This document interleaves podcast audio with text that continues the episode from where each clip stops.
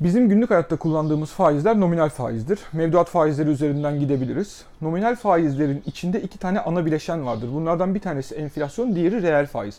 Neden böyle olduğunu açıklayalım. Mesela siz Moody olarak cebinizde bir para var. Mevduatınızı gidip bankaya yatırıyorsunuz. Bir yıllık vadeli mevduat yaptığınızı düşünün. Bir yıl sonra elinizdeki para enflasyon kadar değer kaybedecektir mallara karşı. Dolayısıyla siz bankadan en az bir enflasyon kadar faiz istersiniz. Dolayısıyla nominal faiz enflasyondan daha fazla olmalı. Enflasyonla yetinmeyeceksiniz. Bunun üzerine bir de reel faiz isteyeceksiniz. İşte nominal, faiz enflasyonla reel faizin toplamı. Peki bu reel faiz niye gö- neye göre belirleniyor? Reel faizin içindeki en önemli bileşen de risk primi. Yani siz birine para verdiğinizde geri alma ihtimaliniz ne kadar düşük olursa risk o kadar yüksektir. Bunu kompanse edecek isteyeceğiniz faiz de o kadar fazla olacaktır. Onun için risk arttıkça reel faizler artar. Biz bunu ülkelerde CDS'ten ölçüyoruz. Bunun yanında faizlerle bağlantılı olarak ülkelerin verim eğrilerini önemsiyoruz.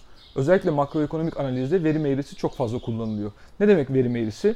Bir ülkenin ihraç ettiği tahvillerin vadeleriyle tahvillerin faizleri arasındaki ilişkiyi gösteren eğriye biz verim eğrisi diyoruz. Bakın yatay eksende zaman, dikey eksende faiz var.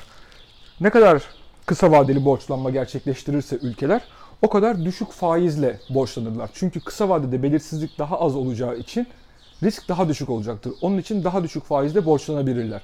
Bu normal ülkeler için. Yani bu bir normal getiri eğrisi. Ama bazen biz getiri eğrilerin terse döndüğünü, yani negatif eğimli olduğunu görürüz. Bu ne demek? Kısa vadede faizler daha yüksek, uzun vadede daha düşük demek.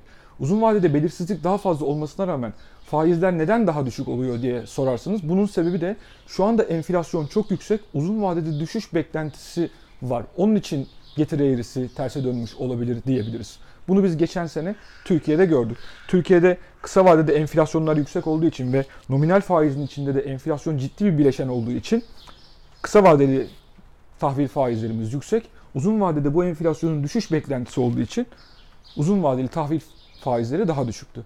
Gördüğünüz gibi getiri eğrisi üzerinden makroekonomik analiz yapmak da mümkün.